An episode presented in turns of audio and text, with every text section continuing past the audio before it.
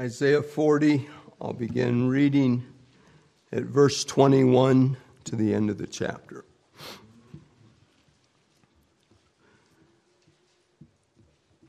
Do you not know? Have you not heard? Has it not been told you from the beginning? Have you not understood since the earth was founded? He sits enthroned above the circle of the earth and its people are like grasshoppers. He stretches out the heavens like a canopy and spreads them out like a tent to live in. He brings princes to naught and reduces the rulers of this world to nothing. No sooner are they planted, no sooner are they sown, no sooner do they take root in the ground than he blows on them and they wither, and a whirlwind sweeps them away like chaff. To whom will you compare me? Or who is my equal, says the Holy One? Lift your eyes and look to the heavens.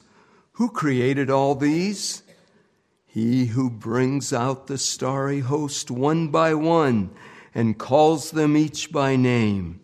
Because of his great power and mighty strength, not one of them is missing. Why do you say, O Jacob, and complain, O Israel? My way is hidden from the Lord. My cause is disregarded by my God. Do you not know? Have you not heard? The Lord is the everlasting God, the creator of the ends of the earth. He will not grow tired or weary, and his understanding no one can fathom. He gives strength to the weary and increases the power of the weak. Even youths grow tired and weary, and young men stumble and fall. But those who hope in the Lord will renew their strength. They will soar on wings like eagles. They will run and not grow weary they will walk and not be faint. Amen. May God bless His word.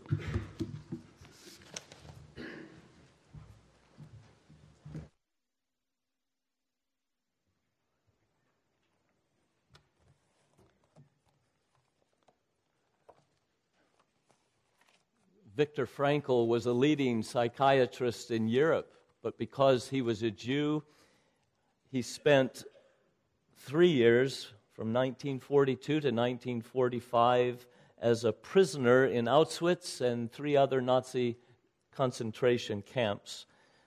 And so he witnessed firsthand many men uh, living and dying. He noted that the difference between the living and the surviving was not so much due to their physical strength and constitution, but was rather due to the presence or the absence of hope. Hope. Those who held on to the hope of a future beyond the barbed wire had incredible endurance to live, while those who lost all hope soon caved in to death. They simply gave up the will to live.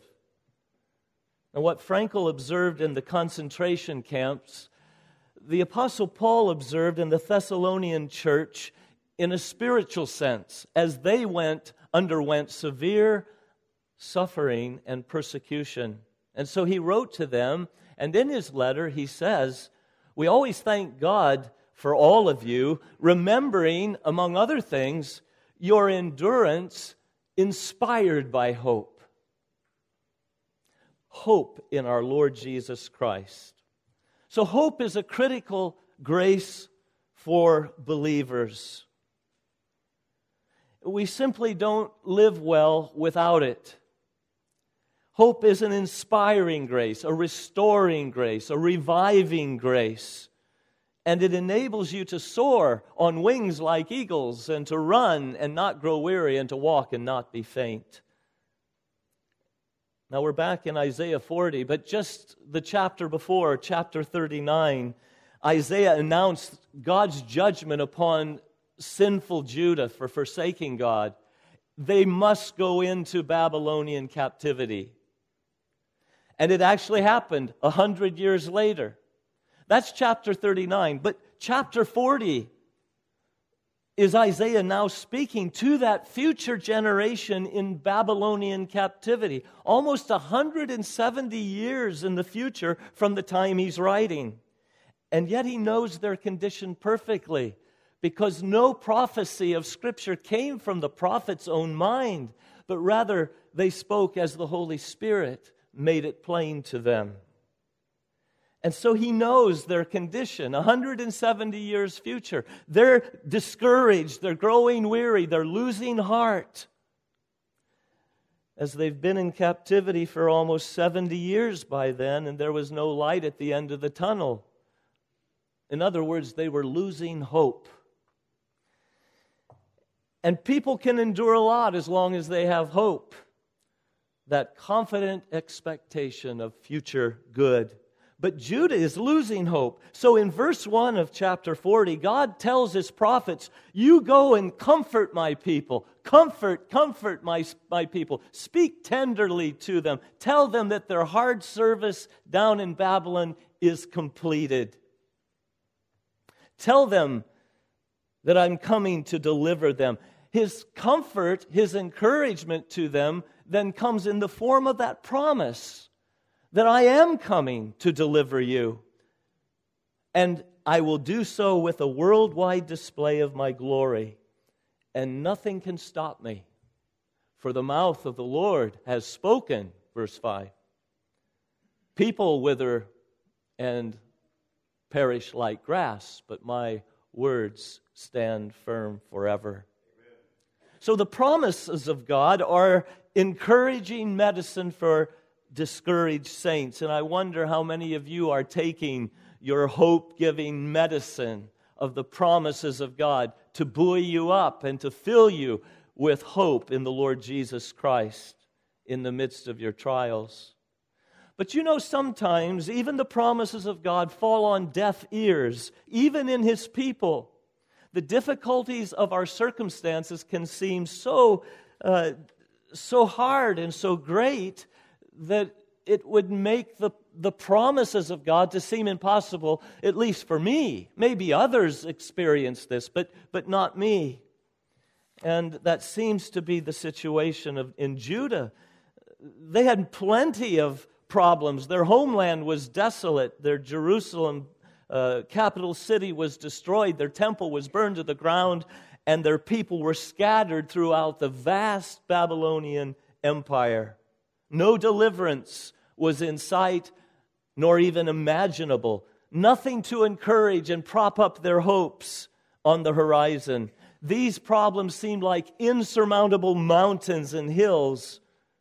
And so even the encouraging promises of God fell flat on their ears.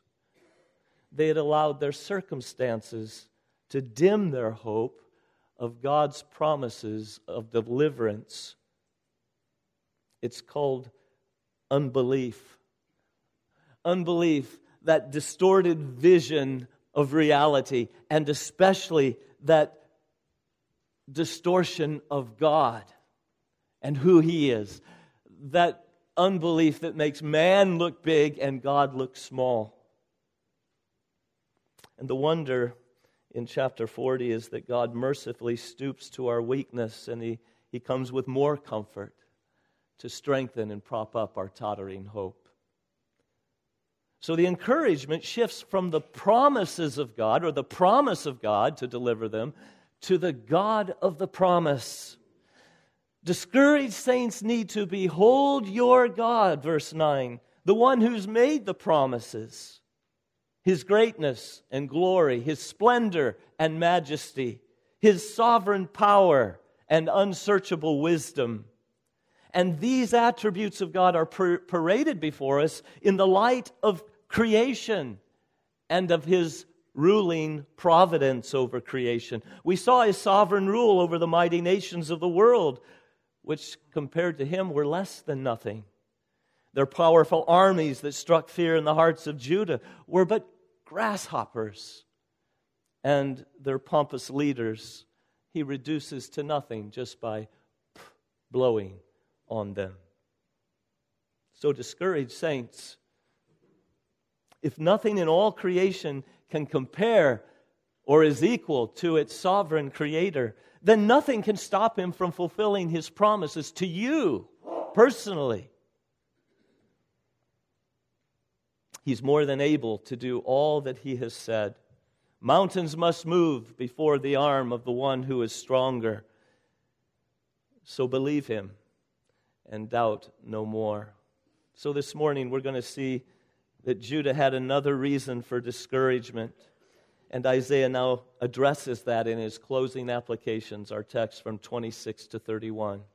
You see, they not only doubted uh, whether God was able to do what he had promised, they also doubted whether he was willing to do what he had promised. And sometimes that's our greater problem. Oh, yes, God's om- omnipotent. He, he can do whatever He wants to do. We believe that. But we have trouble believing that He wants to do that for me. And that's what's being addressed, especially this morning. Listen for this doubt as we hear it in the complaint that Israel makes. The complaint of God's discouraged saints in verse 27. Why do you say, O Jacob, and complain, O Israel? My way is hidden from the Lord, my cause is disregarded by my God. In other words, my way is hidden from the Lord. He doesn't know about my problems. My cause is disregarded by my God. He doesn't care about my problems and me. And such unworthy thoughts of God make his words of comfort then fall on deaf ears. Yes, yes, he's made these promises, but, but somehow he's forgotten me. Somehow he doesn't know about me and doesn't care about me. Now, if you doubt whether that's really Israel's posture, we have it again in chapter 49, verses 13 through 14. God comes again with comforting words, but they've got this hang up. Shout for joy, O heavens! Rejoice, O earth! Burst into song, O mountains! For the Lord comforts his people and will have compassion on his afflicted ones. But Zion said, The Lord has forsaken me, doesn't care. The Lord has forgotten me, doesn't know. They're doubting his heart. They see him as uncaring. So, what if he's able to deliver us if he's not willing to do so? Now, Isaiah has already dealt with that in verses 10 and 11 of chapter 40. He deals with this distorted vision of God. He says, Not only is the Lord a sovereign king whose powerful arm rules for him, he's able, but he's also a caring, gentle shepherd whose arm embraces his sheep in love. He's willing as well as able. Now, under long or severe trials, we too can come to the point where we doubt the heart of our God to help us, and we conclude we, he, he, he just doesn't know. He, he just doesn't understand. He, he just doesn't care. Maybe you've never said those words. I don't know that I've ever said them, but I have felt them and thought them many times. Don't you care that we perish? His disciples said to him in the boat. So let's bring our doubts and feelings into the light of God's word once more this morning.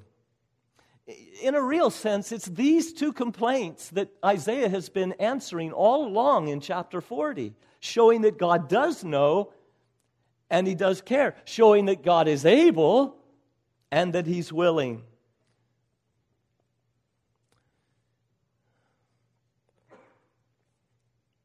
Well, notice how he counters their complaints then here as he comes to the end and brings all of this to bear upon their complaint. Verse 26 Lift your eyes and look to the heavens. Who created all these? He who brings out the starry hosts one by one and calls them each by name. Because of his great power and mighty strength, not one of them is missing. So often, God's answer to his doubting, discouraged saints is look up. Look up. Look around at creation and let creation lead you to its wonderful creator who is your God. It's found throughout the scriptures. I just cite a couple Psalm 121, 1 and 2. I lift up my eyes to the hills. Where does my help come from? My help comes from the Lord. And it's not period. My help comes from the Lord, the maker of heaven and earth. Same thing found in Psalm 146, 5 and 6. Blessed is he whose help is the God of Jacob, whose hope is in the Lord his God, the maker of heaven and earth, the sea, and everything in them, the Lord who remains faithful forever. Discouraged saints, get out and walk in God's creation and consider its creator. See how he dresses the earth with flowers. See how he decorates the trees with colors. See how he feeds the birds without barns. See how he opens his hand and satisfies the desire of every living thing that your eyes can see. Get out at night and look up. Get out of your cooped up little living quarters and see what a big universe that you live in and realize how great is our God. Look to the heavens. And when you do, the lights of the night sky beg this question How'd they get there? Who created all these? That's what the question should be. Who created all these? Creation is ever pointing to its creator. The hand that made me is divine. And that's our greatest need to behold our God. So, who created all these? How many all these are there up there anyway? How many stars are there in the universe? That question is more easily asked than it is answered. Just spend a half an hour on the internet and you'll find that men can answer that. They, they, they guess and they estimate and they count and then they assume and but it's a lot. A dime held at arm's length hides how many stars from your view? I'm told it hides a hundred thousand galaxies of stars, and that there's a hundred billion stars in those galaxies. A hundred thousand galaxies with a hundred billion stars. Just being hidden by that dime. That's a lot of stars. Then let me move it over a half an inch, and it's hiding another 100,000 galaxies with 100 billion stars. That's a lot of stars. And we, we now realize that what looks to our naked eye like maybe one star could actually be billions and billions of stars. And so man keeps needing to recalculate to recalculate. 11 years ago, we discovered that there were three times more stars than we thought. That's a big oops. You do that in math, you would, you would not do well. It seems we overlooked a lot of small, dim, cool stars.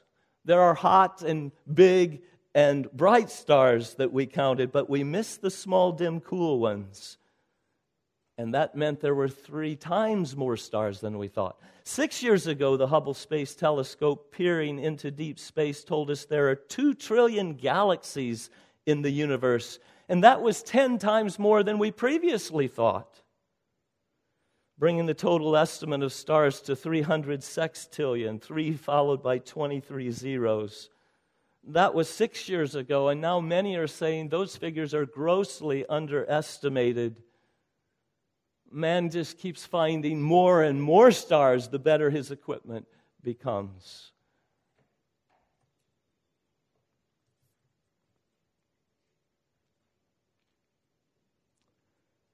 But the one who created all these knows exactly how many there are. He calls them each by name. Did you see that? He calls them each by name when you name something, you, you know something about it. And so you, you name it according to its essence. And, and God knows everything about every single star and gives it a name. Now, we've named a few stars, but He's named them all. He calls them each by name, a full knowledge of each individual star. And not only does he call them by name, he also brings them out one by one. And they answer when he calls them by name, much like your pet answers and comes to you when you call it. He, he brings them out one by one. That's God's activity. Don't think the stars come out each night automatically or on their own strength. It's His great power and mighty strength that orchestrates the starry host each night. He's personally involved in His world, and with each star, so much so that not one of them is missing. And he does it with such regularity and faithfulness that Kevin O'Keefe can tell you where those stars are going to be and when. That's God, his intense, personal, intimate knowledge of each individual star. Now, with such extensive knowledge on God's part, how can you say, My way is hidden from the Lord? You see where he's going with it? Oh, yes, he, he counts every single star, but, but my way is hidden from him.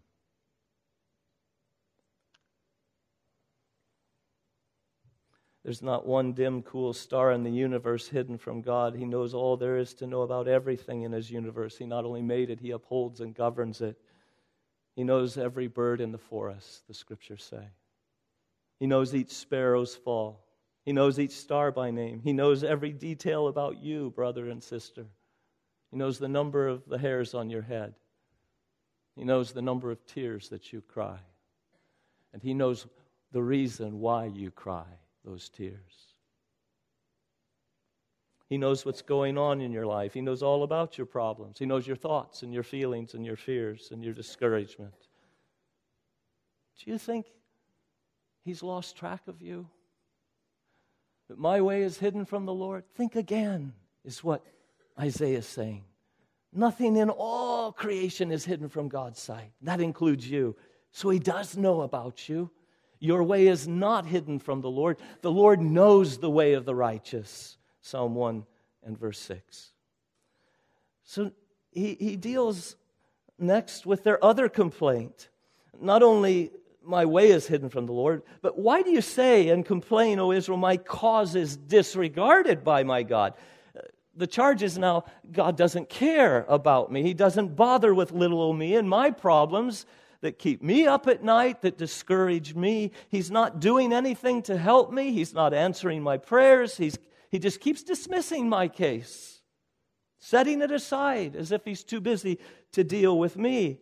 Because if he loved me, then this wouldn't be happening to me. We wouldn't still be down here stuck in Babylon all these years.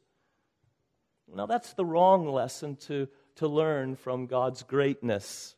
That, that this God is so great that, that he doesn't care about little me. No, that's, that's not the right lesson to draw from his greatness. He's not too great to notice us, he's too great to forget us, is the word of the, of the Lord. He's too great to not care about us. And if, as A.W. Pink says, that the very essence of idolatry is the entertainment of thoughts about God that are unworthy of Him, I would say these thoughts qualify. He doesn't know, He doesn't care. Then we must confess our idolatry of thinking such things of God. That's not the God that exists. That's the imaginary God we have created in our own minds the true God says to his people, Cast all your cares upon me. Why? Because I do care for you. I care for you a lot. So God, in mercy, comes to correct our unworthy thoughts of Him. And He tells us to rethink our problem in light of who He is. Here's how He does it. Verse 28 Do you not know? Have you not heard? Of course you know. And of course you've heard, but you're acting as if you didn't know and hadn't heard. You know, it is embarrassing to admit how many of my problems come down to just this very thing. How many of my discouragements are a failure to simply apply what I know about God to my situation, my problem. Do you not know? Well, well what is it that we, we so easily, uh, yes, we know, but, but we don't know. We don't know in a sense of letting it control the way we feel, the way we act, the way that we trust. What is it? Well, there's, there's four things that he points out, five things about God here uh, that I want to point out uh, that they were forgetting and that indeed we can forget in our discouragements. Uh, you see, the answer's back to basics. It's just theology 101. There's nothing here that you don't know. But maybe you haven't connected your problem to this God. And that's what he's wanting us to do. Uh, the first truth about God is there in verse 28 the Lord is the everlasting God. Now, the Lord there is, is his covenant name, his, his personal name. This God that's your God, he is the everlasting God. He's the God of eternity. There's never been a time when he has not been. He's not bound by time, therefore. He's not in a hurry, therefore. He's working out eternal purposes in his own time indeed the best time. He's fulfilling his promises at his own pace. Now, Israel would wait 70 years in Babylonian captivity before deliverance would come. 70 years, that's the better part of a lifetime. And waiting is hard. But their God is the everlasting God. And He doesn't keep time the way we do. Mary and Martha anxiously waited for Jesus to come in answer to their appeal to him, to come and heal their, their brother Lazarus, who was dying and getting worse and worse by the hour. But Jesus was not in a hurry, was he? And he intentionally did not come. He was four days late. And yet, he was right on time to fulfill his better purpose. He had a better way of glorifying God than just healing Lazarus, it is to raise him from the dead when he's four days gone. So we're creatures of time. Uh, just a little sliver of time is where we live on the eternal spectrum. And we might think that God has to fulfill his promise right now. Answer my prayer this week, today. And that's no small part of our frustration and discouragement in trials. We forget that the Lord is the everlasting God. The friend of Pastor Phillips Brooks found him one day pacing back and forth in his study and said, What's wrong? And he says, I'm in a hurry, and God isn't. He had an eternal God who keeps time on his own clock, not on ours. I'm in a hurry. You're in a hurry. Let me assure you, God isn't. So, connect my problem to this everlasting God. I will remember the Lord is the everlasting God. And I will not expect him to move according to my timetable, but will, will rather wait on the Lord and humbly and humble myself under God's mighty hand that he may lift me up in due time. 1 Peter 5 6. His time, the best time. And so I go on my way rejoicing that my times are in His hands. He's the everlasting God. Uh, secondly, don't you know that He is the creator of the ends of the earth? Verse 28. Just as He's not limited by time, neither is He limited by space. Maybe you feel like you're off in some forgotten, forsaken corner of the earth, like Israel, exiled far from home, scattered throughout the Babylonian Empire. But our God is the creator of the ends of the earth. He's not some localized deity that's just ruling and reigning over Palestine, the promised land. No, he, he reigns over all that He's made to the very ends of the earth. There's no place that you can be that He is not. Not one square foot of the planet is out from under His authority as its creator and as its Lord. So, yes, even the ends of the earth, even the far off ends of the Babylonian Empire, it's His. He made it, He rules there. And so, to connect my problem to this God who is the creator of the ends of the earth, I will remind myself that wherever I am is where Jesus reigns. He reigns, and He reigns here in my family, in my workplace, in my school, in my neighborhood, in my church, in this hospital room, this sick bed, this situation, this problem in my life. God is here and He reigns here. Number three, do you not know that He will not grow tired or weary? Now, that's one of the ways that God is different from us.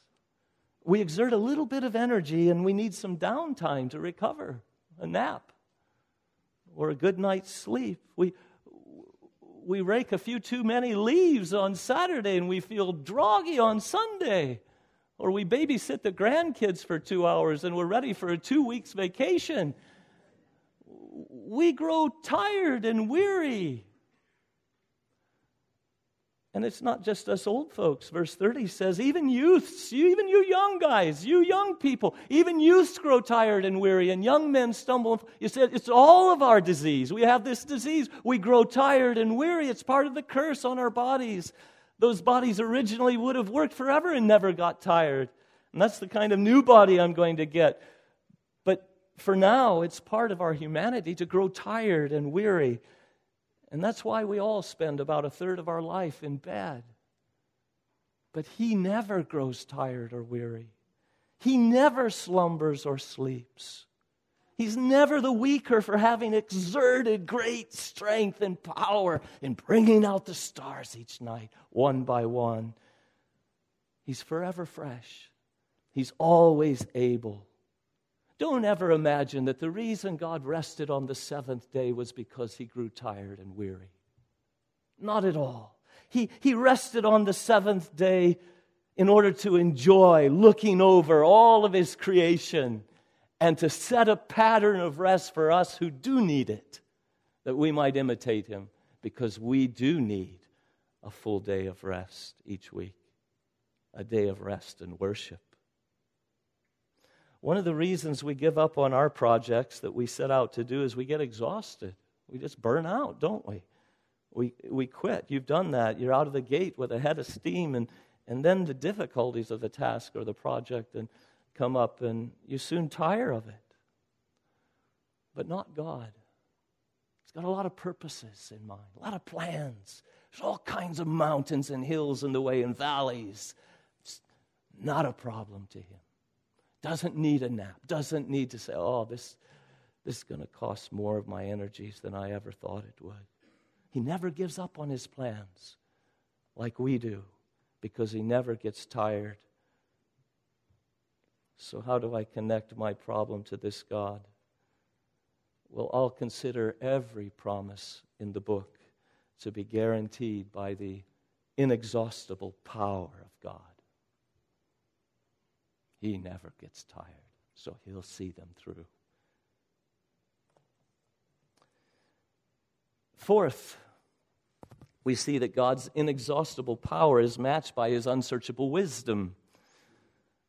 We've seen this in creation, haven't we, in Isaiah 40? But number four is his understanding no one can fathom. Verse 28. His understanding no one can fathom. No mind uh, can comprehend his mind. Just think about it. He created you, your body, fearfully and wonderfully created. Think of the wisdom and understanding behind that one little creation of your body. 100 trillion cells. And every single one of them is programmed with information telling it what to be and do. So you be part of her nose. Oh, okay. And, and you be part of the third toe on the left foot. And, and don't get mixed up. 100 trillion cells all working together in perfect harmony for my well being and health. I can't fathom that. And that's just one of the many millions of mysteries in the world of God's creation. So I will believe that such a God of infinite wisdom, if He's able to work all those 100 trillion cells together for my good, I, I will believe that He's working all things in my life together for good and for His glory. My God is this uncreated, eternal creator of the universe. I was born yesterday. So I will not judge the mind of God with my pea brain mind.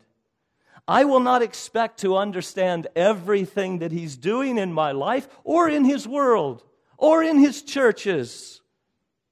Rather, I will expect to be perplexed. I will expect to not understand a whole bunch of what He's doing. And when I cannot figure out what he's doing with me, I will not complain that he doesn't know, he doesn't care, but I will trust the truths revealed in Scripture that he knows better than I do what is best for me and most for his glory, and that even his way of loving me is much wiser than my mind can fathom.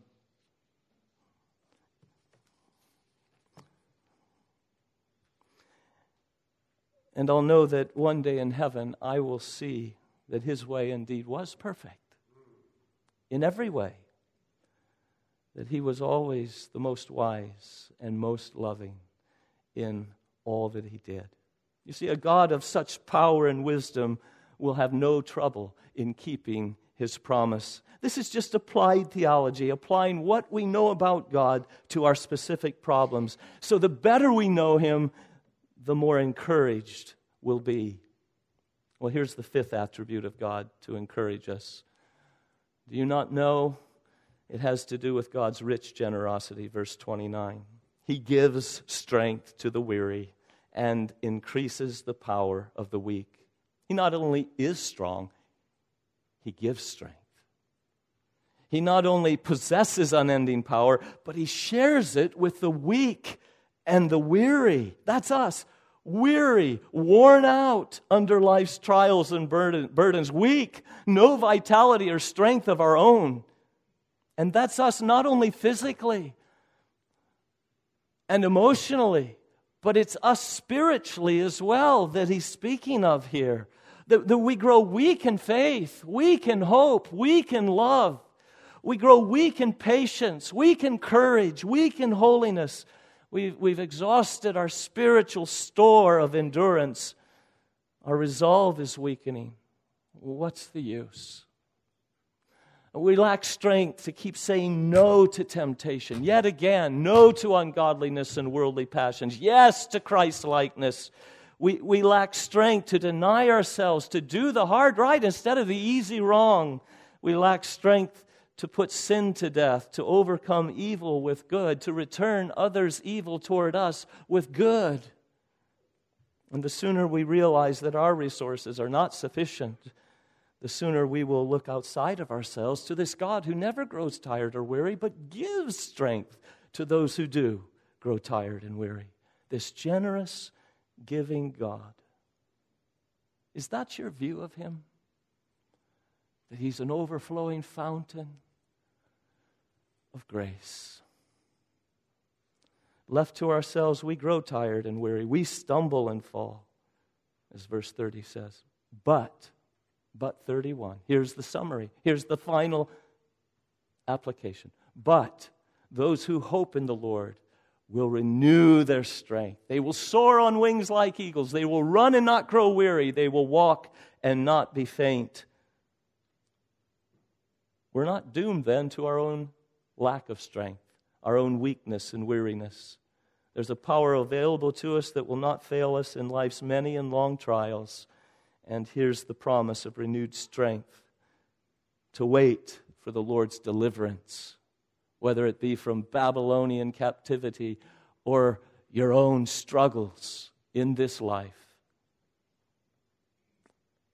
Have you seen an eagle soaring lately? Around here, we might have to settle for a turkey vulture or a red tail hawk. There's no wild beating of the wings, is there? They rather just seem to soar effortlessly as they catch the updrafts of, of hot air and just soar higher and higher, circling around. A picture of the believer, the strength that's promised to us in our spiritual battles and discouragements in life. Some time ago on a Saturday afternoon, I turned on the TV and found myself watching a man run and not grow weary. It was an international track meet, in Eugene, Oregon. It was the mile run, and they ran a crazy fast pace. The lead changed several times, and then on the last half of the last lap, a runner in the pack just decided it was time to finish the race. And he just pulled away and won easily with three minutes and 54 seconds. It was the Kenyan Asbel Kiprop, one of those seven foot string beans that looked like they could run forever. But what happened right after the race was as amazing to me as the race that he just ran because as the mic was stuck in his face, what you saw was a man not sweating profusely, stopping to catch his breath. He was as calm as he had just had a walk through the park. He was not weary. He was not tired. He could go out and run another four minute mile, is the way it looked. And that's the picture Isaiah uses here. He, your strength will be renewed so that you can go on running and not grow weary and quit. But you'll find strength to go on another day, just to take another step. And it might not feel like, like a, a, a, an upthrust of, of wind that's catching you. It might not feel like some adrenaline rush. But it's there strength to go on yet another day, serving your Lord. You know, there's something that happens even more amazing than that every week in this place. Brothers and sisters in Christ who are sorely afflicted, worn down by life's trials, returning to praise and worship this Lord of Isaiah 40. Some of your trials have stretched on for many years, many miles, but you're still, you're still running. You're still running the race. You can't make sense of God's ways with you, but here you are, praising Him nonetheless, trusting Him, hoping in Him for future good. There's a wind of heaven beneath your wings. That is called the work of the Holy Spirit. The Spirit is the breath of the Lord, giving life, spiritual life to you to go on trusting, go on following, go on believing. And you're, you're a puzzle to yourself. You, you don't know where, how, how this is happening. But, but you're drawing from that fullness in Christ that fullness of grace upon grace. And so you go on from strength to strength as He keeps, the Spirit keeps bringing from that fullness of grace in Jesus to you. And it enables you in all things, at all times, having all you need to go on abounding in every good work. Well, that's the promise, you see. God is not only a God who doesn't grow weary, but He gives strength to the weary. He gives His strength. And Isaiah is speaking here to ordinary people like you and me, weak and weary, discouraged, doubting, even questioning whether God cares. I was just reading it in Psalm 41 this morning. They were questioning whether God could see them, whether He'd forgotten them. Yes, unworthy people like us. That's, that's who He's talking about. And, and it's meant to lift our eyes up to Him and to see Him for who He is. Does Jesus care? The greatest answer comes from the cross, where our Lord is Himself dying. Has he forgotten you? No, he remembers you. He knows you. He knows what your greatest problem is it's sin. And that's why he's here on the cross. Does he care for you? Can we even ask that question at Calvary? Is that not why he's here? Is that not why he left heaven? Is that not why he, he resisted every temptation? And he didn't give up in this race, but he endured even the horrors of the cross because he cared for you. He wanted to bring you to his heaven. Oh, look at the cross and see again that this Jesus does care. He does know, and there is strength in him. Maybe some of you have set your hope on the wrong things, and so you're growing weary in life. Hope is to be found in Christ. Hope. It's a trusting grace. It's a, it's a, it's a grace that, that looks up to, to someone else other than ourselves, looks away from ourselves and onto the Lord. And that's your need, that's my need. Whether we're in Christ or out of Christ, we all need to look away from ourselves to this wonderful Lord. He's great. We're going to close this morning with how great thou art as our response to Isaiah 40. And the first verse is going to sing how great our God is as seen in creation. The second verse, we're going to speak about how great He is at Calvary on the cross because it's the same Creator who is now on the cross of Calvary. And the last verse is going to sing of the greatness of our God when He comes back, when the Lord Jesus comes back physically to gather His people to Himself, a new creation of a new heaven and a new earth, and all things made new. How great Thou art. Let's stand and sing it to our great God in praise. O oh Lord, forgive us for our small thoughts of you. Surely to think you don't care in the sight of Calvary, in the sight of the promises that you've made to us, in the sight of all your daily mercies that we swim in. These are unworthy thoughts to say, You don't know, you don't care. Lord, it's we that don't know. We don't know you as we ought. It's we who forget you, not you us. So please, by your Spirit, come and help us to know you better. Help us to pore over the scriptures, to memorize these passages, to, to, to recite them to ourselves, to preach to ourselves, to pray over them, and most of all, to trust you, to believe that these things are true of you, that our hope might be revived, that you might be glorified, to have a people Yes, who are in trouble, but who are in trouble with a great God, a God who gives hope. And now may the God of hope fill you with all joy and peace as you trust in him, that you may overflow with hope to the glory and praise of God and by the Holy Spirit's power. Amen.